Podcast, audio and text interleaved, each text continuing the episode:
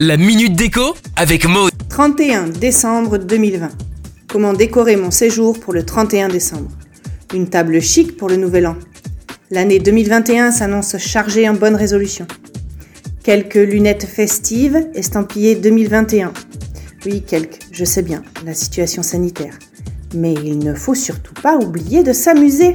À 2, à 3, à 6. Prévoyez le chargement de l'ordi portable pour la plus festive des visios en famille ou entre amis. Choisissez vos couleurs.